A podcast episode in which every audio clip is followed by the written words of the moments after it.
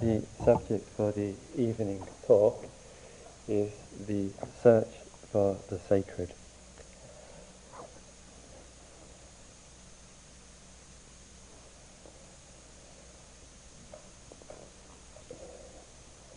I think that as people living and experiencing the earth and ourselves, that there are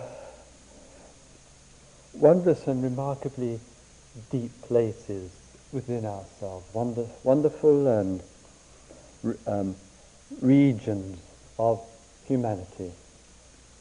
And it is from time to time, momentarily or in a sustained way, that we gain access, a kind of access in our life in which the inner world and the outer world have a, have a meeting place. And, and I think too that when we look at ourselves and into our being, our, our feelings, our, our very selves, what we seem to go from is from, uh, from if we look at it uh, in terms of transformation, sometimes from a kind of hardness or a contracted state of being into something deep and expansive. And this movement through the way that that occurs in our life touches something which is very significant. Yet its very significance and beauty, I think, can very easily be exploited.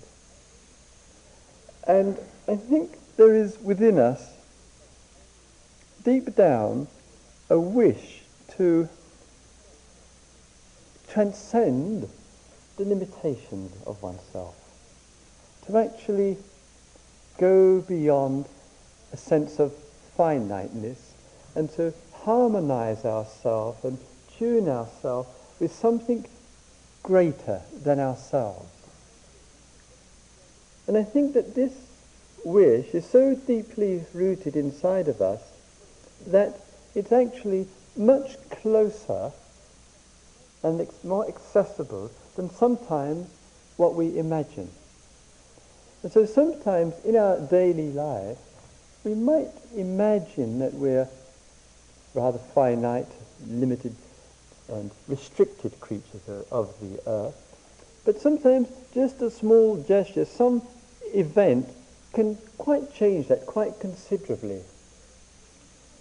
And even in the more questionable aspects of society, with all that kind of um, exploitation that takes place, I think there is a kind of perverse message in it to us. The, a perverse message which says to us, in different ways, in very questionable ways, you can be greater than you are that we can go beyond self. Unfortunately, as we know, this gets exploited. It gets exploited through industry, scientifically, economically, socially. But there's a, a kind of distorted message coming over to us that we can go beyond being just what we are to something greater. Rather similarly, I would say, in our relationship to our, our, our, what we call our country. That there is frequently from us a, a call to be patriotic. The message is generated out to us to love one's country. No matter what the country may be and the conditions of the country that you and I may live in, but to love it so much that we will give it support regardless of the events in the particular country. And the flag is held high, the national anthems are sung loud, and the messages go out in numerous ways. And into such a, a time that we are asked to, in a time of war, we are asked to be willing to die, the self to die, for me to die, on behalf of something which is greater than ourselves. So these messages come to us. It's a call, in a way, to aspiring to a, a search, a discovery of something greater, but tragically, through vested interest, through the filterings of the mind and its distortions, it comes down in those kind of forms. It comes over in those ways for us.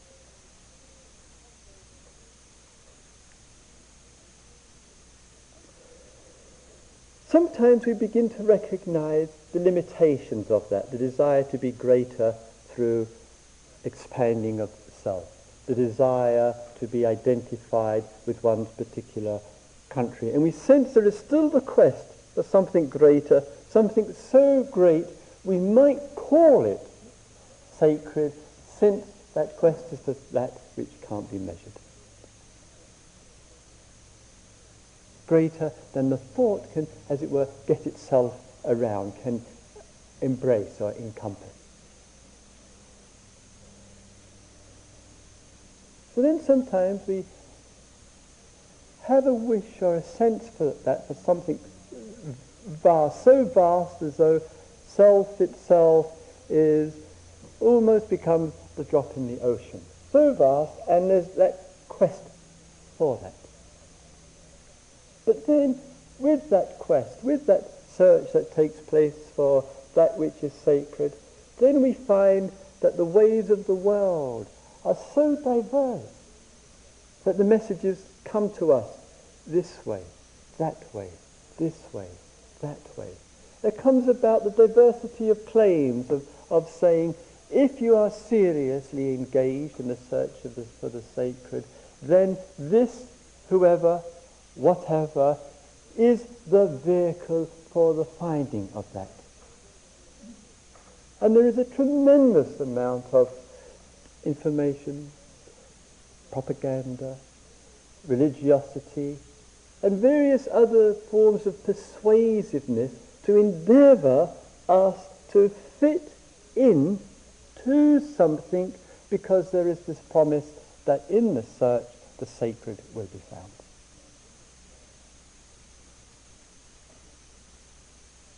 And we have seen tragically the tyranny, the torment, the conflicts, the willing to, to kill, to deny, to put down, to, to, to, to deprive, when people have, who have thought about the sacred have come into conflict with each other because one clings to this and someone and others cling to that. And the sacred is completely forgotten. So we see this in our world that we live in, and then sometimes we look in other ways. We've noticed in ourselves that for perhaps for periods of time, and for extensive periods of time for some of you, there has been a genuine commitment to what is profound in life, what, what is sacred. Sometimes one hasn't thought of it as a search as such, but there's a faint faint intimation of something not just formed of self. Yesterday, I, a friend came to visit me, and we were speaking on this on these themes, and he has been a friend, a friend of the centre, and as well as uh, myself for uh, many years. And he said he'd had a conversation with someone who had spoken to him just about posture and the relationship of the posture to something transcendent. And what, and what had aspired in this conversation was, he said, the person had said, perhaps the reason that the image of the Buddha sitting in this way that that symbolizes quite deeply and perhaps archetypally in the East what he said was an implacable nature, a steadiness, um, a calmness, a, a, a clearness, a, a mindfulness in the face of situation and being totally aware of events. And perhaps the image of that is an important image, particularly in the East, particularly in India, where suffering is in one's eyes and one's ears, morning, noon and night, the like of which many who have been to other parts of the world may not never know. And then he said, and perhaps, perhaps one of the most familiar symbols in the, in the Western society because of the presence of Christianity is the, the death of Christ on the cross. The suffering, the passion of Christ. And perhaps in some way or other, in a society like ours, which is very controlled, which is very mechanical, and as we've been pointing out and people have been sharing here, sometimes perhaps the feeling life, inner feeling world gets neglected. And perhaps he was speculating that image on the cross serves as some kind of reminder about life, about, and as the Buddha said, life, the fact of suffering arising at times in life, and the discovery of its ending. And as we were talking, we began speaking about the area of mindfulness in all of this, uh, being a conscious human being looking into things for the purpose of discovery. And what he said with regard to the posture was that he's been changing the posture. Changing the posture has been using in his apartment the posture of prayerful kneeling. And he said, just by making some change in the posture, by kneeling prayerfully, as one might see in some of our cathedrals, that it seemed to be touching inside of himself another kind of response in the quest, the search for the sacred. And then he said he found in that there was a sense of God as other. And he was there present prayerfully, and as Eric uses the word, um, and I think a very useful word to introduce, heartfully being present to something greater, yet still objectified, still God out there. He said to me, I remember, Christopher, saying to you 10 years ago in this meditation hall in a question answer period, which we had in here together, he said, uh, I asked you about uh, transcendence and the nature of transcendence. And I had replied, he recalled, I had replied to him, if you think of it as something out there, such as when, sometimes when we use the word uh, God, then one is looking in the wrong direction. But if one just looks here and just experiences very simply body pains, various sensations, depth of quietness of mind. And if one just said, well, says that's all there is, then also one has missed everything. N- neither out there nor here. And he said, this has been with him through these years. And then he said, yet, however, and some of you may find and experience this, that in this case, in his prayerful posture and in the way of that prayerfulness, heart feeling our work, there's a certain kind of devotion and focusing there. He says almost in spite of himself, almost in spite of his knowledge and Buddhist practices and his mindfulnesses and etc. So wonders, what way in the quest for discovery and the search for the sacred can there be in finding ways to bring mindfulness, heartfulness, so that they're harmonized and dissolve into each other.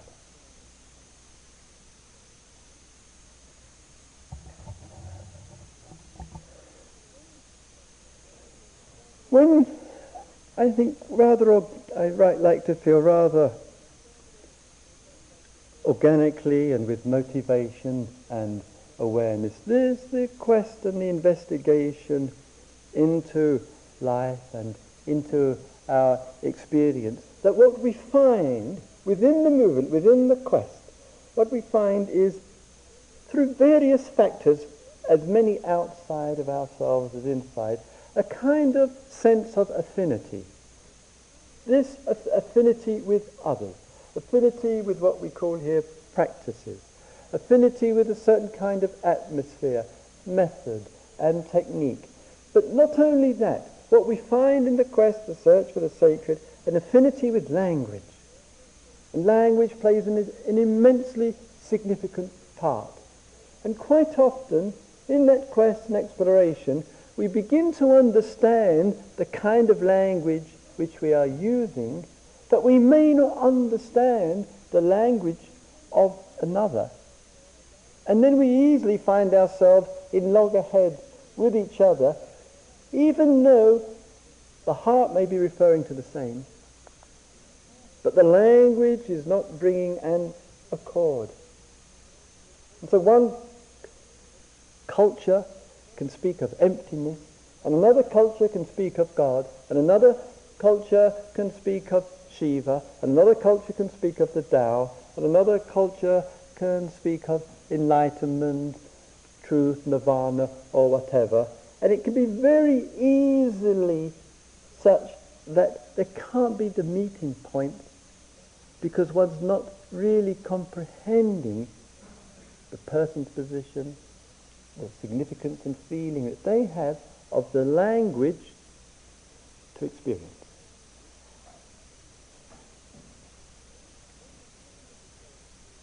In any kind of involvement, and I think, you know, the spiritual life, like any other lifestyle, shall we say, is potentially full of spiritual minefields. And one of the most common of all spiritual minefields, one of the great dangers to really discovering that which is without measure, is the movement of mind which begins to adopt and take up standpoints. That what happens is that the search and the quest, the means, and, and all of that interpretation begins to become so important and one begins to identify with it to the degree that the sacred is long forgotten. And what one is left with is the position that one is in. The book, the tradition, the religion, the words, spirituality, or meditation, or devotion, or whatever it might be. And the mind has lost its spirit somewhere. It's lost its heart for something vast, and it's almost, as it were, settled for less. And once I think we settle for less in, in life, once that's there, in whatever the form, less through just having a career and a substantial income, less through just settling for our country and believing in that, less through settling for meditation methods and techniques or language or whatever. Once we do that, then I think there's something is getting lost in all of this.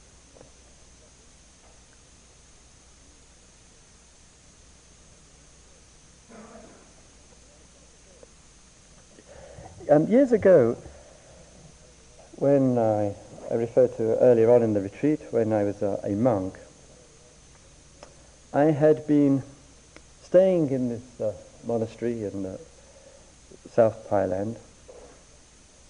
And one of the monks, Western monks who came down to the monastery to spend a few uh, weeks with us, was a monk called Bhikkhu Santidharma, who, as most of you know, is uh, Jack Kornfield and one of the teachers of, uh, founding teachers of uh, IMS. And Jack uh, travelled quite extensively in Thailand. He was uh, fluent in Thai and had wide exposure to the different teachers and traditions taking place in Thailand. And uh, still, as I was talking, just the memory came of during his visit, he and I were talking, and at that particular time I was very much what we might call into the practice, whatever that means.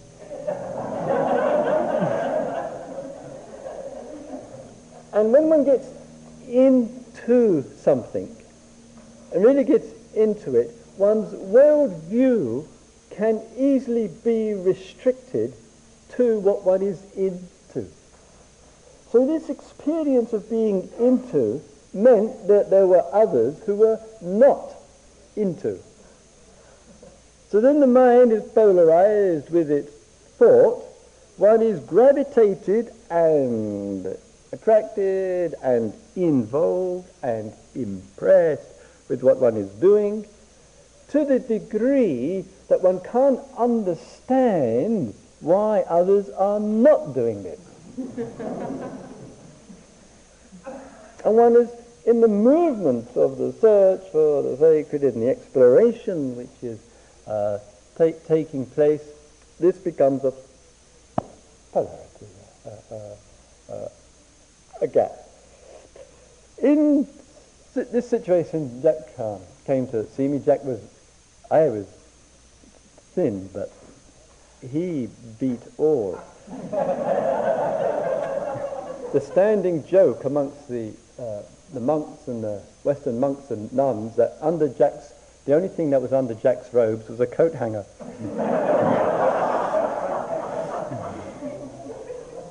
and he came down to the uh, uh, came down to the uh, monastery and we had some talking and coming in in a fresh way. I can't remember the content of what he said, but what I remember very well was a very uh, cutting uh, statement, and some of you will be familiar with Jack's cutting statements. And he made this very cutting statement, and sometimes it was something that one needed to hear right in the moment on the time. And in that, when one has built up something and is getting involved in investment, one of the minefields of this kind of work, is that in doing that to create a, a disparity, in doing that, and then having it cut through something which one was believing in, it, it breaks. It's like material things. It, it falls. It, it collapses inside. Because the building had been taking place and the cutting had cut it off and it collapsed. With that collapse of the building, there's generally some sense of pain and some sense, and, and what I remember distinctly, a sense of sadness and loss. I still continued doing what I was doing, but the building had gone, and it reminded me of a wonderful uh, statement in the, the Dhammapada of the Buddha. And he said, this, uh, that rafters and the walls of the house which we build up inside of ourselves is built up with this wanting mind. The wanting mind which wants to hold this, to keep this. And he says, he see this wanting mind finish, this, see it collapse. And I am very uh, appreciative and uh, uh, grateful to Jack and uh, this uh, direct one-liner that he had uh, given me. I've given him a few, I must add. So,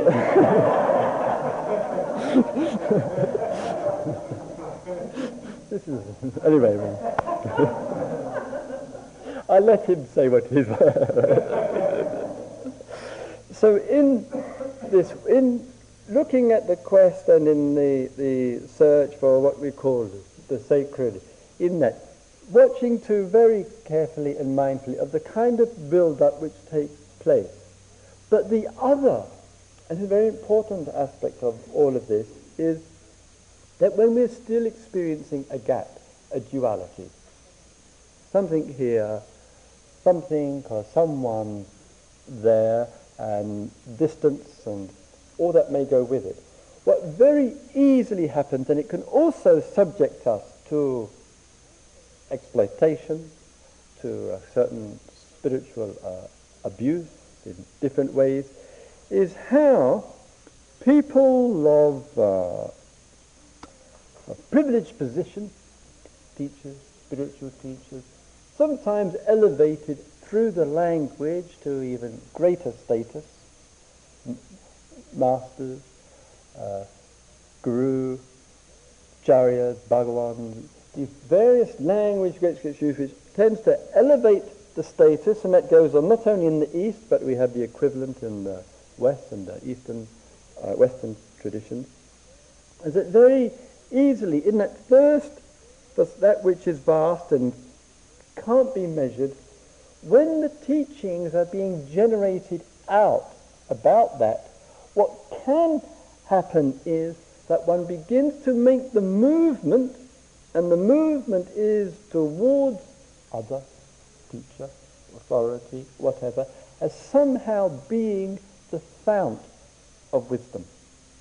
Somehow having it. And this then objectifies two things.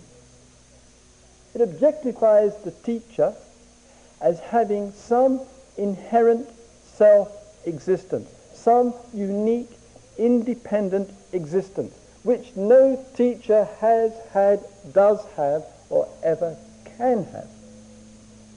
And what occurs through the manifestations of the teacher is as much dependent arising as anything else. But this begins to be forgotten. The teacher function only arises in the face of students. Without a student, how could you possibly be a teacher?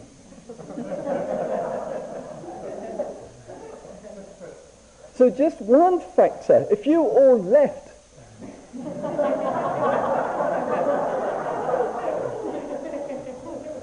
that is not an invitation.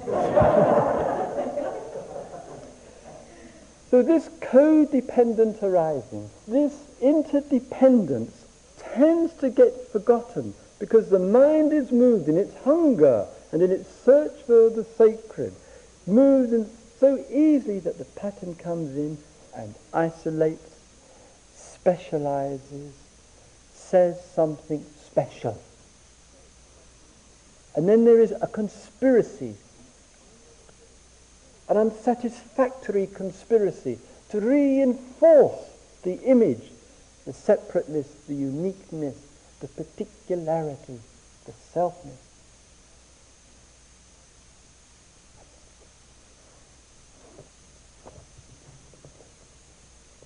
When that happens, we've lost respect for the sacred. Great tragedy. I was speaking to somebody the other day, and I think this is a very, here again, it's the same kind of situation. The person said to me, um, of course paraphrasing, uh, Christopher, I came to participate in, an, in a very intensive retreat. And when I arrived, I thought what I, would, what I, what I decided in myself was that I would listen to the teachings, but I listened to myself and what would be a, a, appropriate.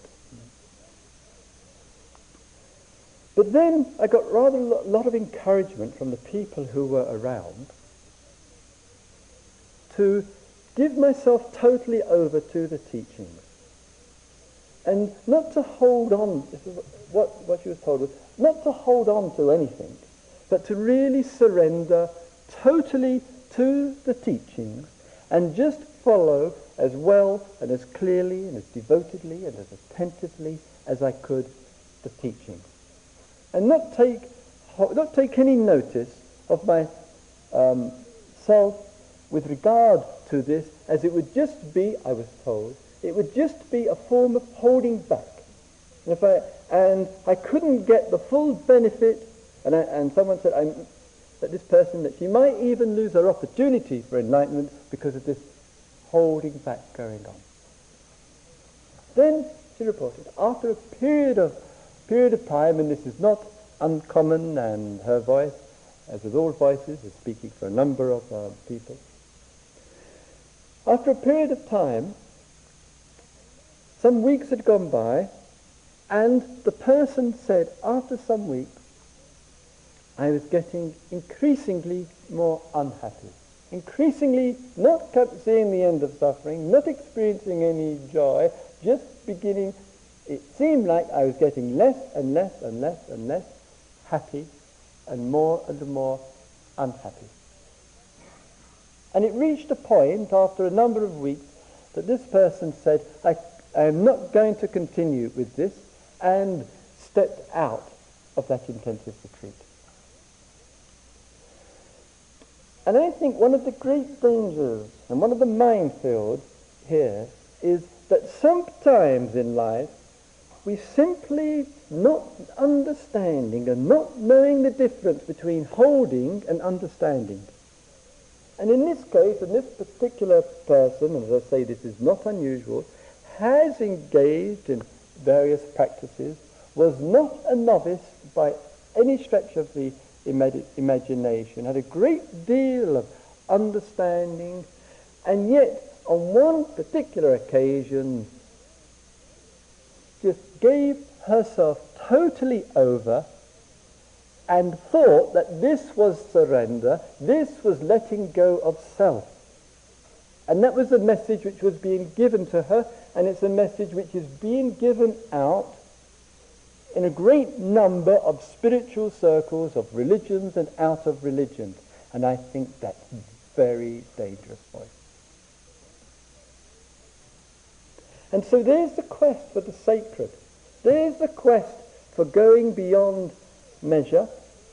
The intimation, the message is put out, let go entirely of yourself, give yourself entirely over to me or over to this, and sometimes devastatingly painful consequences, sometimes a lifetime spent in cults, some, sometimes a prejudiced view of the world which will kill and die and do anything to maintain the surrender not to anything sacred, but to something dreadfully limited. So in search for the sacred, it's no easy road to follow this through. No easy road to in that because at many junctures on this road one can get stuck and the satisfaction that one might get for a, for a, a small surrender may be at the cost of something profoundly more significant. So what, what can we do in that? How are we going to know what's letting go, what's giving up of self, and what it is to listen, listen inwardly and listen to what understanding is and to know the difference between the two. And I think, don't think that's easy. I don't think that's easy at all. But I think it's very understandable when we get confused.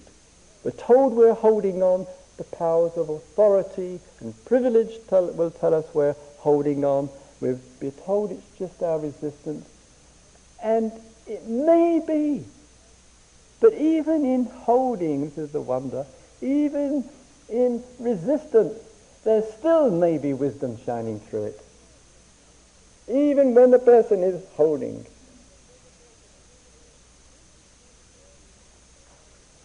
And I think in this area, in this regard, I think we need to be immensely supportive to each other. I think we need to give great care and support to each other. I think we need to deeply understand what dependent arising is. I think we need to, that where we see with each other the clinging to views and opinions, the taking up of standpoints and holding, the restricting of something vast to something small, where we get any intimations within ourselves and within our friends, to have the courage to say something. It might be just like Jack years ago with myself. It might just be one sentence. We may not want to hear that particular sentence, but it might be one which is a saving grace straight from the sacred.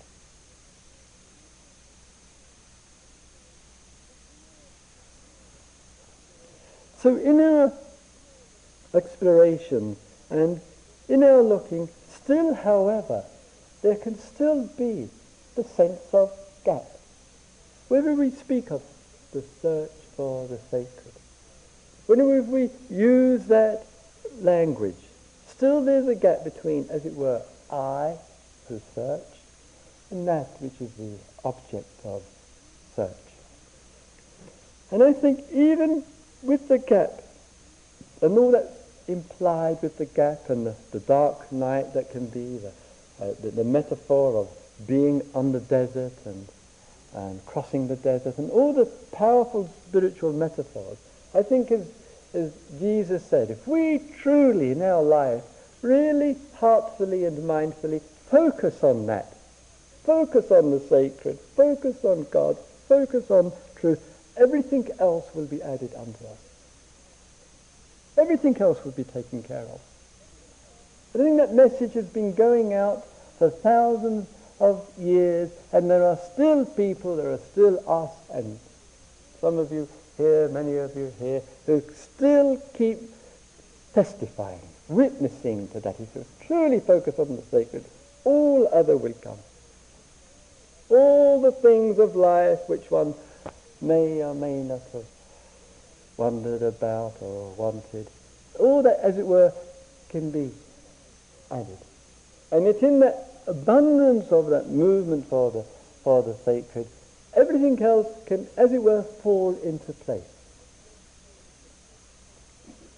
And yet, sadly, and often too, sometimes that, and people have been exploited and exploited each each other, and there has been that confusion of materialism and the sacred and uh, uh, kind of muddling which takes place.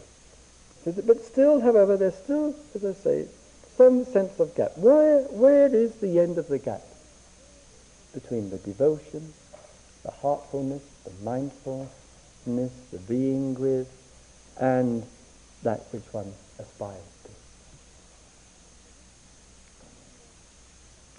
And perhaps in that inquiry for ourselves, in that exploration for ourselves, perhaps in different ways of exploring that and under, understanding that, that somewhere there's another kind of dying which is required, another kind of surrender, another kind of abandonment and letting go.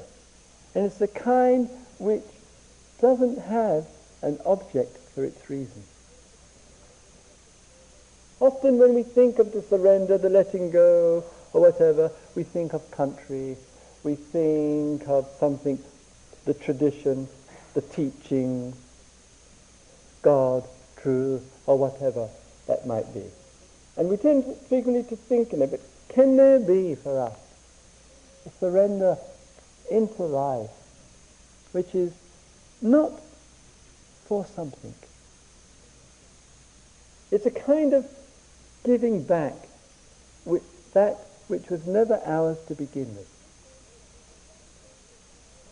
And sometimes that giving back comes as an action. It comes as a very clear, distinct letting go, a very distinct giving back. And so sometimes that giving back what is not ours, this whole life form, the whole motion of life. And that giving back, sometimes it comes heartfully.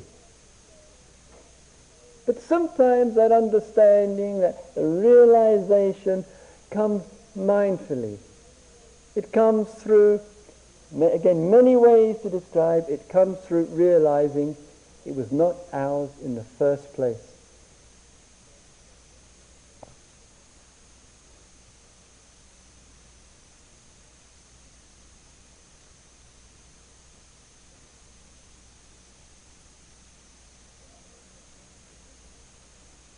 And sometimes our mindfulnesses and our heartfulnesses can in numerous ways begin to sense something which is sacred. So sacred that we can't put a finger on it. So sacred that thought itself can't objectify and make a statement about it. So sacred that you can't find a, a, a form for it or a shape or a position. So sacred that we can't find a, a word or, or a tradition or a teaching or a teacher or whatever. Who can communicate? Who can say what is sacred? And then we begin to sense looking for is looking outwardly, for is looking in the wrong direction. And looking inwardly is also looking in the wrong direction. And it's in a remarkable way, in a wondrous way, that even the searching, even the seeking, in a wonderful way, is the expression of the sacred. That even the hindrances and the, and the movements of mind and the sensations in the body and the so-called blocks and, and all the things of, of life, somehow all of that doesn't hide anything.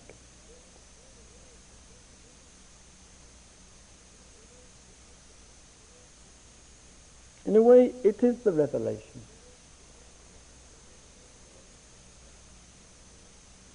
And one can't point here and point there and say this is it and that isn't it.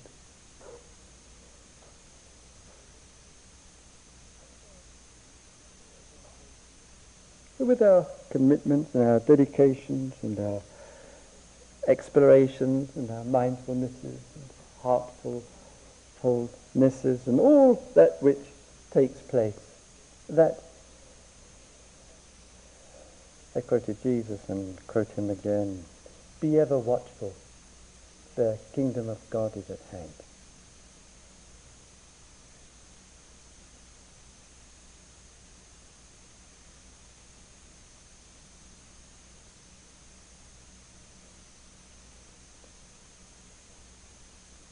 May all beings love the sacred. May our beings love that which knows no measure. May our beings lift with warmth.